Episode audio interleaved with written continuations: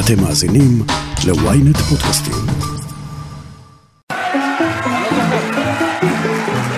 מה אתם צועקים? אולי תקשיבו, אולי תלמדו משהו.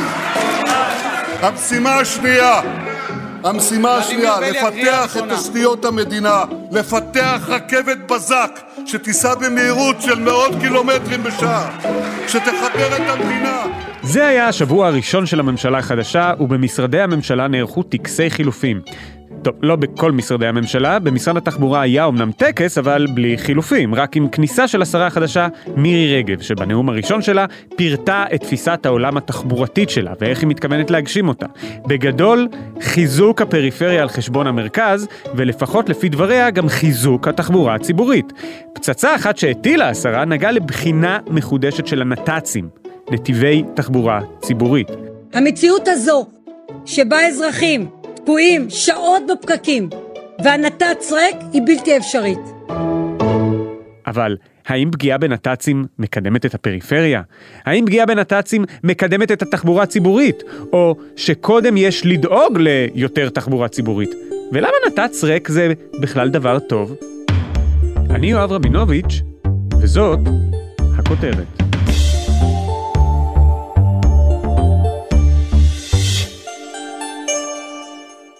הנחיתי הבוקר את ראש אגף התחבורה הציבורית לבחון מחדש את סוגיית הנת"צים על כביש 1, איילון ומישור החוף אל מול כמות הכלים הנוסעים עליהם ולנהל את הנת"צים בצורה יעילה ומיטבית מול שעות העומס על הכבישים ומיעוט יחסי של כלי התחבורה הציבורית. יובל שדה, כתב התשתיות והתחבורה של כלכליסט. לנהל את הנת"צים בצורה יעילה ומיטבית מול שעות העומס על הכבישים. זה נשמע פשוט עושים חשבון מחדש, לבדוק את היעילות ולהיות יעילים אפילו יותר, לא? Um, על פניו כשמצטטים את uh, השרה ככה זה באמת נשמע ככה. Um, אני כן אגיד שזה לא כל הדברים שלה ובנאום המלא שלה היא אמרה שם עוד כל מיני דברים כמו החוויה שלה שזה לא הגיוני שהיא עומדת בפקק עם כל הרכבים הפרטיים ומימין היא רואה נת"צ ריק, זה, okay, אוקיי, זה ממש האמירה שלה. אחרי זה היא גם uh, אמרה את הדברים היותר קורקטיים אבל uh, הסאבטקסט של הדברים שלה בטח מי שישב שם ונכח שם היה. אני לא רוצה את הנת"צים האלה, ההיגיון שלהם זר לי. זאת אומרת, לא הגיוני באמת ש, שהדבר הזה יקרה, שהמשאב הזה לא מנוצל בשביל אה, רוב הנוסעים שהם ברכב הפרטי. אז הרמת להנחתה, מה ההיגיון מאחורי נת"צים? זה אולי יישמע בנאלי, אבל בואו ננסה להבין את זה.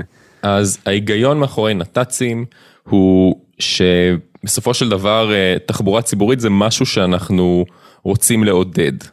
אם אנחנו רוצים לעודד אנחנו צריכים לתת לו איזושהי העדפה בכביש אה, וגם זה, זה מקל על הנהגים שנוסעים והכל. מירי רגב בעצם דיברה על אה, שלושה נת"צים מרכזיים שהיא מנחה את ראש אגף התחבורה הציבורית במשרד לבחון מחדש. על איזה נת"צים אנחנו מדברים ומה בחינה שלהם עד היום הראתה לנו. היא דיברה על אה, הנת"צ בכביש 1, על הנת"צ בכביש החוף, שזה בעצם נתיב פלוס 2 שסמוטריץ' עשה בזמנו. נת"צ כביש 1 זה פרויקט של מיכאלי, והיא מדברת על הנת"צים באיילון. אה, שגם אה, נעשו בקיץ האחרון. אז יש לנו בכביש 1 אה, שמחבר בין ירושלים לתל אביב בין השאר, כביש החוף שנמצא בחוף ואיילון המפורסם לכולם. ומה הנתונים שיש לנו לגבי הנת"צים בכבישים האלה? קודם כל בוא, בוא נדבר ספציפית על כביש 1 ואחרי זה אפשר לדבר על האחרים. אה, הנת"צ בכביש 1, המילה המקצועית היא בעיקרון נר"ת, נתיב רב, רב תפוסה, בגלל שזה 3 פלוס ולא נת"צ אה, טהור.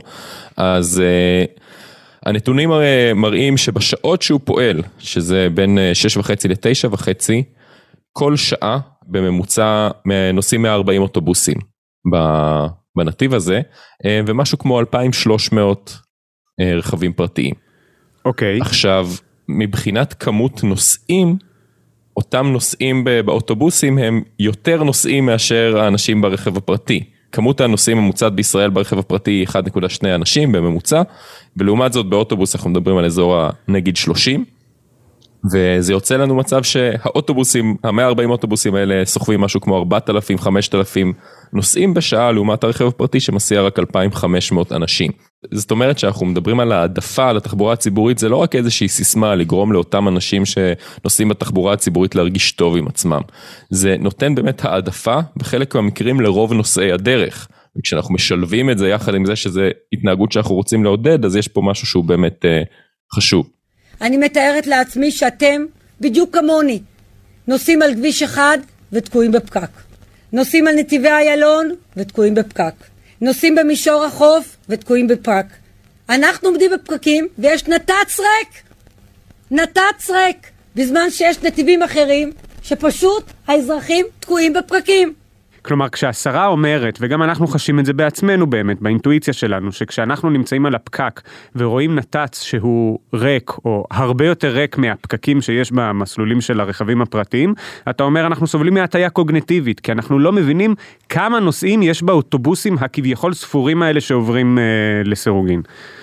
בדיוק, זה חד משמעית, ואני אוסיף על זה שגם יש היגיון מסוים בנת"צ שהוא יהיה ריק. נת"צ צריך לחשוב עליו כמו איזשהו מסלול מרוץ. אתה רוצה שהמסלול בו האוטובוס יוכל להגיע כמה שיותר יהיה ריק. אם, אם יהיה לנו תור של אוטובוסים בנת"צ, אז לא עשינו פה כלום, הוא לא, הוא פשוט, אפשר להחזיר אותם לפקק, לפקק הרגיל. זה לא, אין פה איזה משהו שהוא, שהוא תורם כבר. ותגיד, נת"צ בהכרח פוגע ברכבים הפרטיים בזמן שמחכים בפקק? יש תיאוריות שלמות שמדברות על זה שבכללי להוסיף נתיבים לכביש לא עוזר לרכבים הפרטיים ואפילו לפעמים פוקק יותר את הכביש, זה נותן תמריץ ליותר מכונות לנסוע שם, אבל אם אנחנו מדברים ממש ספציפית על הבדיקות שנעשו בכביש 1, אז נמצא שהנת"צ שנצבע על חשבון נתיב של רכב פרטי, צריך להדגיש את זה, גרם לזה שהאוטובוסים אה, נוסעים היום הרבה יותר מהר, זאת אומרת אה, משהו כמו קיצרו את הנסיעה שלהם בעשר דקות, והרכב הפרטי כן נפגע אה, במשהו כמו בין שלוש לחמש דקות. זאת אומרת, זה כן בא על חשבון הרכב הפרטי, השאלה האם זה, כאילו אנחנו כן רואים שהיחס פגיעה ברכב הפרטי יותר קטן לעומת התרומה שזה כביכול נתן לרוב נושאי הדרך שהם אה, משתמשים באוטובוסים. למה אתה מדגיש את העובדה שהוא נצבע על חשבון אה, נתיב של אה, מכוניות פרטיות לעומת נת"צ שנוסף? כי כשיש לנו נגיד הנת"צ באיילון, זה כביש, זה נתיב שנסלל לטובת הדבר הזה. הוא מראש מלכתחילה נועד להיות נתיב תחבורה ציבורית כחלק מפרויקט הנתיבים המהירים.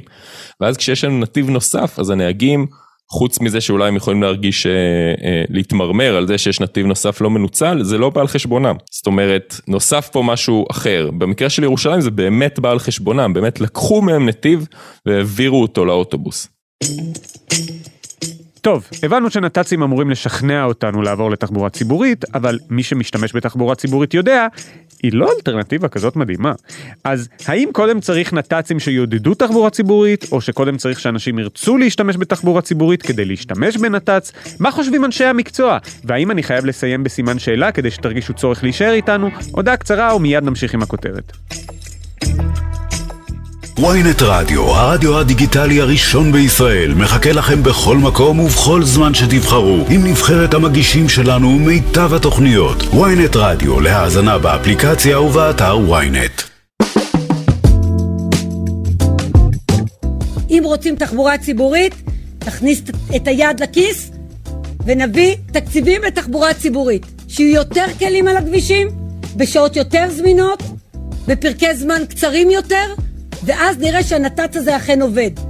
עכשיו אומרת השרה רגב בכל זאת איזה משהו שאתה יודע, ויכוח שעושה היגיון. היא אומרת, אתם רוצים לעודד תחבורה ציבורית, אבל אנחנו יודעים, ואפילו אני כשרה אומרת את זה עכשיו, התחבורה הציבורית במדינת ישראל היא לא משהו. אז אם אנחנו רוצים לגרום לאנשים להשתמש בתחבורה ציבורית, אנחנו צריכים קודם לדאוג שיש להם את האלטרנטיבה הזאת, לא רק מבחינת הנת"צים, אלא זמינות ועוד כל מיני דברים. קודם תעשו תחבורה ציבורית טובה, ואז דברו איתנו על פגיעה ברכב הפרטי. אז ההתבטאות הזאת היא אולי רלוונטית כשמדברים על מס גודש. כשאנחנו מדברים על אה, בואו נעשה מס לרכב הפרטי כדי לעודד אנשים להגיע לאוטובוס. אבל נת"צ במקרה הזה זה בדיוק הדרך להפוך את התחבורה הציבורית ליעילה יותר וטובה יותר ולעודד אנשים להגיע לאוטובוס. אם בן אדם יודע שהנסיעה באוטובוס תהיה לו מהירה יותר וקצרה יותר ותוביל לכך שגם התדירות עולה בהתאם, זאת אומרת נניח ואנחנו מקצרים את אה, זמני הנסיעה באחוזים גדולים וזה קורה בחלק מהנת"צים, אז אפשר ככה להגדיל את התדירות, כי אותה כמות נהגים ואותה כמות אוטובוסים יכולה לעשות יותר נסיעות. זאת אומרת, הטיעון הזה הוא, הוא לא תופס במקרה הזה, כי הנת"צ בהכרח משפר את התחבורה הציבורית. אפשר להגיד דברים אחרים עליו, שהוא באמת פוגע ברכב הפרטי, אבל זה מהלך שהוא חד משמעית עוזר לתחבורה הציבורית, משפר אותה, גם משפר את חוויית הנוסע, גם את הנהג וגם את הזמנים. אוקיי, okay, אפשר להתווכח עם הדרך שבה מירי רגב והשרה רוצה להגשים את uh, מה שהיא אומרת, אבל כן הסנטימנט שהיא מדברת עליו נשמע כמו סנטימנט ראוי, גם כשהיא מדברת על המטרו. שוב, אני מדבר על הסנטימנט, לא על הדרך שבה היא מנסה להוציא אותו לפועל. והסנטימנט הזה אומר, אני רוצה לדאוג קודם כל לפריפריה ואחר כך למרכז. אתה יודע להגיד לי מי הם האנשים האלה שמשתמשים בנת"צ שגורם לכולנו לחכות בפקקים? Uh, לכולנו זה לכולכם, אני אישית לא נוסע ברכב פרטי. ברור שלא. אז בנת"צ הזה, באותו נתיב שבוא נגיד אנחנו דגמנו את החלק שהוא בין בית שמש ל, לירושלים, אז יש שם 8,647 נסיעות מדי שבוע, okay. אוקיי. נסיעות של אוטובוס בקווים שונים. אוקיי. Okay. עכשיו, מתוך כלל המון נסיעות הללו, הם, מעל חצי מהן הן נסיעות של ריכוזי אוכלוסייה חרדים, 4,892 הן נסיעות שיוצאות מבית שמש, בני ברק, מודיעין עילית, כפר חב"ד, אשדוד, אלעד, מקומות שיש בהם אה, רוב חרדי או לפחות אוכלוסייה חרדית אה, מאוד מובהקת, וזה בעצם ההייווי שלהם, זאת אומרת, בסופו של דבר הדבר הזה לא רק שהוא יפגע אה, באוכלוסייה החלשה שהיא בדרך כלל משתמשת בתחבורה ציבורית מה בדרך כלל? היא משתמשת בתחבורה ציבורית יותר מאוכלוסייה חזקה, אז היא גם תפגע ספציפית באוכלוסייה החרדית שמשתמשת בנתיב הזה באופן אה, לא פרופורציונלי. מבחינת פריפריה גם, אנחנו מדברים על אה, משהו כמו רבע מהנסיעות, 2,192 נסיעות בשבוע, הן ממקומות שלא מגיעים מיישובי אה, חדרה גדרה. מדובר בקווים שיוצאים מקריית שמונה, מחצור הגלילית, קריית אתא, דימונה, ערד, זאת אומרת, הפגיעה פה במקרה הזה היא כן פגיעה בפריפריה. מטרו זה סיפור אחר, אפשר לדבר גם עליו. אני לוקח אותך רגע לעולם הפרשנות הפוליטית. אפשר אולי להתווכח על רמת המקצועיות של מירי רגב בתחום התחבורה, כי היא פוליטיקאית, אבל בפוליטיקה היא מבינה. ולמירי רגב יש אלקטורט ענק בפריפריה. אם היא הייתה חושבת שתושבי הפריפריה מעוניינים בנת"צים, היא לא הייתה פועלת לבחון אותם מחדש. מירי רגב מיישמת את רצון הבוחר. אז נגיד ש... קודם כל, מצביעי הליכוד הם לא המצביעים הכי עניים בישראל. זאת אומרת, רוב מצביעי הליכוד הם מעמד ביניים, והם, רבים מהם כן נוסעים ברכב הפרטי. זאת אומרת, אם אנחנו מדברים ספציפית על המצביעים של מירי רגב, ובטח אם אנחנו מדברים על ה, אולי על האליטה של המצביעים של מירי רגב, אם זה הם, חברי מרכז ליכוד, או אנשים כאלה ואחרים, אז כנראה שכמעט כולם נוסעים ברכב הפרטי יותר משהם משתמשים בתחבורה ציבורית. האלקטורט של יהדות התורה או של אה, הרשימה המשותפת זיכרונה לברכה, לא חס וחלילה שקרה להם משהו, פשוט לא קוראים להם ככה יותר, אוקיי. הם, אה, הם המשתמשים של, אה, של הכבדים יותר של התחבורה הציבורית. ואני אגיד שיש פה איזשהו סנטימנט שנורא קל להתחבר אליו. נורא קל להתחבר לתחושה הזאת של אני עומד בפקק ואני רואה לידי משהו שאני לא יכול להשתמש בו, אני מרגיש פראייר. ואם אנחנו מדברים על זה שמירי רגב מבינה פוליטיקה ומבינה מצביעים, אז זו תחושה ש, שהיא מאוד אותנטית. לא, אי אפשר להכחיש את זה שאני עומד, אני, אני יושב בפקק, אני מסתכל מ, מימיני, לא רק uh, רואה נת"צ רקע, אני גם לפעמים רואה אנשים שגונבים את הנת"צ, אולי כל מיני מקומבנים שחותכים שם, ו... הדבר הזה גורם לי להרגיש כאילו, מה זה, מישהו פה דפק אותי. ומירי רגב במקרה הזה לדעתי רוכבת על הסנטימנט הזה. האם זה תורם לבוחרים שלה או לא תורם לבוחרים שלה? אני חושב שזה תורם לכלל מדינת ישראל שמעודדים תחבורה ציבורית. ואני אגיד שזה זה, זה די קונצנזוס, זה. לא אמירה רדיקלית במיוחד. גם השרים הקודמים מהימין, כץ, סמוטריץ', שקידמו את, ה, את הנתיבים הללו, אה, מירי רגב פועלת אחרת. פקידים הם רק פקידים, ויועצים משפטיים הם רק יועצים משפטיים. ואנשי מקצוע הם רק אנשי מקצוע.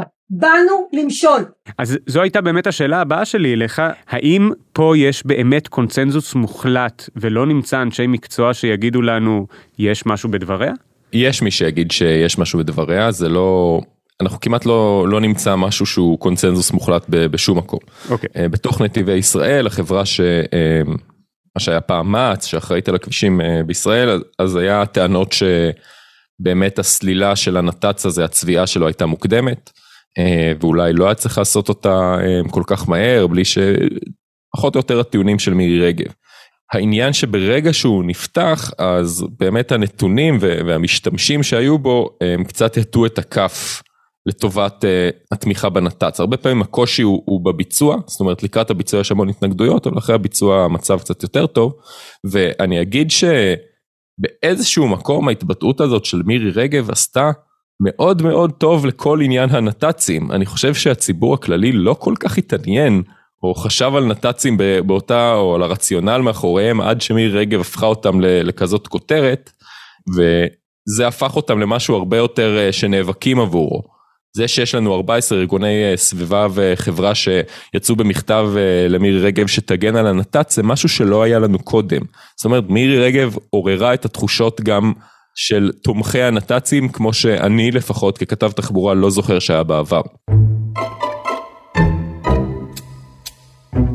אנחנו צריכות לראות גם את ההבדל בין המשמעות של גבר בתחבורה ציבורית לבין המשמעות של אישה בתחבורה ציבורית. איך להגיד שדה קרב לא פשוט, שהגיע הזמן שיפסיק להיות שדה קרב.